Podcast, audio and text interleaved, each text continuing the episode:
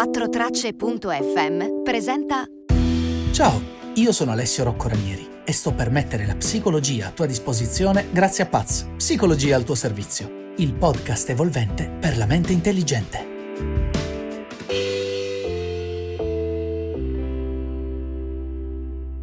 La mia vita è noiosa.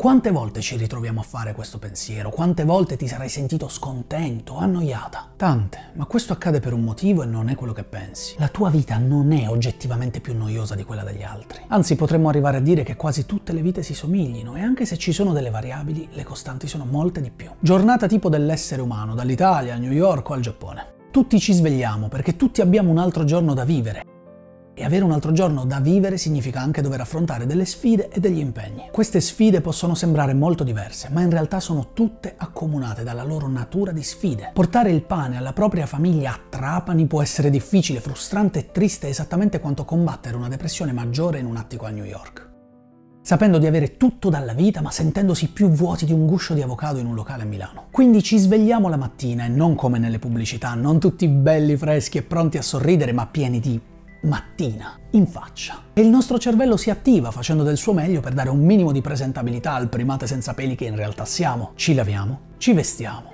mangiamo qualcosa e siamo pronti a trascorrere la maggior parte del nostro tempo lavorando o studiando. E solo in rarissimi casi quello che facciamo, quello che studiamo combaciano perfettamente con qualcosa che amiamo. E comunque questo non fa alcuna differenza perché è anche la cosa più bella di tutte, fatta giorno dopo giorno dopo giorno dopo giorno. Diventa comunque un impegno e quindi comunque qualcosa di noioso. La realtà è che nello stesso istante in cui accettiamo di avere un impegno, quell'impegno porta con sé dei compromessi. E questo vale per tutti. Anche l'influencer più sorridente o il politico più sicuro di sé hanno giorni in cui si svegliano pensando giorno nuovo Stessa merda. Tutti condividiamo questa stessa esistenza e un'altra cosa che condividiamo è come questa esistenza è distribuita. La nostra vita è fatta di micro episodi di 16 ore, perché tu dormi almeno 8 ore a notte, vero? In cui ci svegliamo, facciamo qualcosa che in qualche modo è produttivo e finiti questi impegni è arrivata l'ora di godersi la vita e abbiamo migliaia di metodi sbagliati per farlo. Ma chissà come mai, neanche queste attività ci rendono felici e quindi ci dirigiamo verso il letto, più frustrati di prima, pronti a ricominciare questo loop.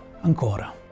E ancora e ancora. Potresti pensare che la gente ricca e famosa non si svaghi nei tuoi stessi modi, ma questo è vero solo in apparenza. Tu vai a fare shopping all'Ipercop e loro nei magazzini di Beverly Hills, questo è vero. Ma per quanto ti sembrerà assurdo quello che ti sto per dire, a lungo andare la sensazione provata è esattamente la stessa. Questo perché fare shopping è l'atto e l'atto non cambia. Al massimo cambia il setting, il contorno, ma questo poco importa al nostro cervello. Anzi, paradossalmente, se una persona ha sempre fatto shopping a Beverly Hills, quello che davvero la sorprenderà sarà fare shopping all'Ipercop. E ovviamente viceversa. Il fulcro del problema qui è questo. Abbiamo bisogno di una routine per mantenere gli equilibri nella nostra vita, ma allo stesso tempo la routine è ciò che rende la nostra vita così noiosa. E nel frattempo siamo bombardati di stimoli che ci vogliono convincere del fatto che la vita degli altri è puntualmente più ricca della nostra. Sembra proprio che non ci siano soluzioni. Vero. Eppure non è così, la psicologia ci offre tantissime soluzioni. Innanzitutto bisogna praticare la gratitudine. Avete presente quella storia per cui capiamo il valore di qualcosa solo quando la perdiamo? Questo avviene perché di base la società ci ha trasformati in grandissimi viziati, che non solo non sanno fare a meno delle loro comodità, ma le danno anche per scontate. È vero che dobbiamo lavarci ogni mattina, ma è anche vero che mentre lo facciamo potremmo notare la magnifica sensazione dell'acqua calda sulla nostra pelle. È vero che dobbiamo vestirci, ma potremmo anche apprezzare il profumo dei capi lavati di recente. È vero che dobbiamo dobbiamo fare colazione per non svenire, ma potremmo anche concentrarci sul sapore e sull'aroma gustoso del caffè caldo. Tutto questo non è scontato e se lo perdessimo dall'oggi al domani quanto ce ne accorgeremmo? Per aiutarci a non dare nulla per scontato bisogna fare due cose. La prima è non bersi quella visione della vita che ci vuole contenti solo quando iperconsumiamo. La seconda è stare in quello stato che gli esperti definiscono flow. Secondo consiglio, sfruttare le opportunità nascoste nelle sfide. Abbiamo sfide da affrontare e queste sono una rogna, ma è anche vero che se prese nel modo giusto le sfide possono farci diventare più resilienti, più capaci, più maturi. Queste qualità sono sottovalutate nella cultura di oggi. Non si sentono di certo canzoni trap su quanto sia figo essere saggi e su TikTok non diventi famoso dando il tuo contributo alla collettività. Terzo consiglio, smettila di confrontarti, specialmente se le persone con cui ti confronti studiano al millimetro l'immagine o lo status che vogliono far trasparire di sé tramite i social. Preferiscono dare un'immagine di sé sempre felice, sempre vincente, sempre sovraeccitata, facendo un danno alla psiche dei loro follower che si sentono sentiranno sempre da meno. Tra l'altro il danno lo fanno anche a loro stessi e senza accorgersene, perché se si finisce col fondere il proprio vero io con la propria immagine pubblica, basterà che venga meno quest'ultima per crollare psicologicamente come castelli di carte. Tantissimi studi ormai hanno dimostrato che seguire questa gente abbassa l'autostima e l'efficacia personale, sta solo a te decidere di pigiare quel maledetto unfollow. Se tutti smettessimo di seguirli, i loro imperi crollerebbero nel giro di pochissimo. Infine dovremmo semplicemente smetterla di preoccuparci di seguire così tanto il concetto stesso di felicità e abbracciare tutte le nostre emozioni, anche quelle sgradevoli, che però hanno una loro funzione perché ci rendono più umani e quindi capaci di capire le sofferenze altrui. Perché essere felici non significa essere sempre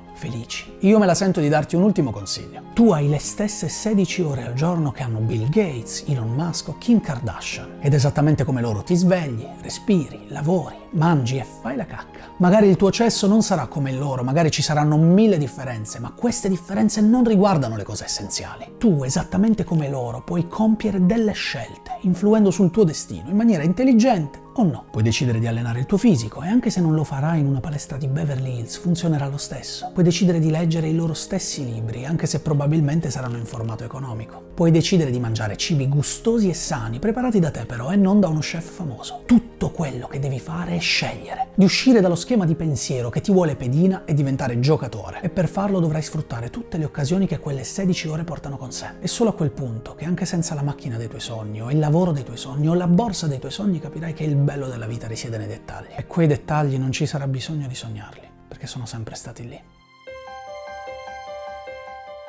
Io spero che questo podcast ti sia piaciuto o che tu possa averlo trovato utile. Se così fosse, ti chiedo di aiutarmi nella mia missione di divulgazione e di consigliarlo a qualcuno a cui pensi possa interessare. Ti ricordo che puoi sostenere il mio progetto comprando il libro di Paz, Psicologia al tuo servizio, o supportandomi su Patreon. Se hai dubbi, domande o proposte di argomenti, puoi scrivermi al sito www.alessioroccoranieri.com. Io ti ringrazio per l'attenzione che mi hai dedicato e ti do appuntamento al prossimo episodio di Paz, il podcast evolvente per la mente intelligente e che la psicologia sia con te.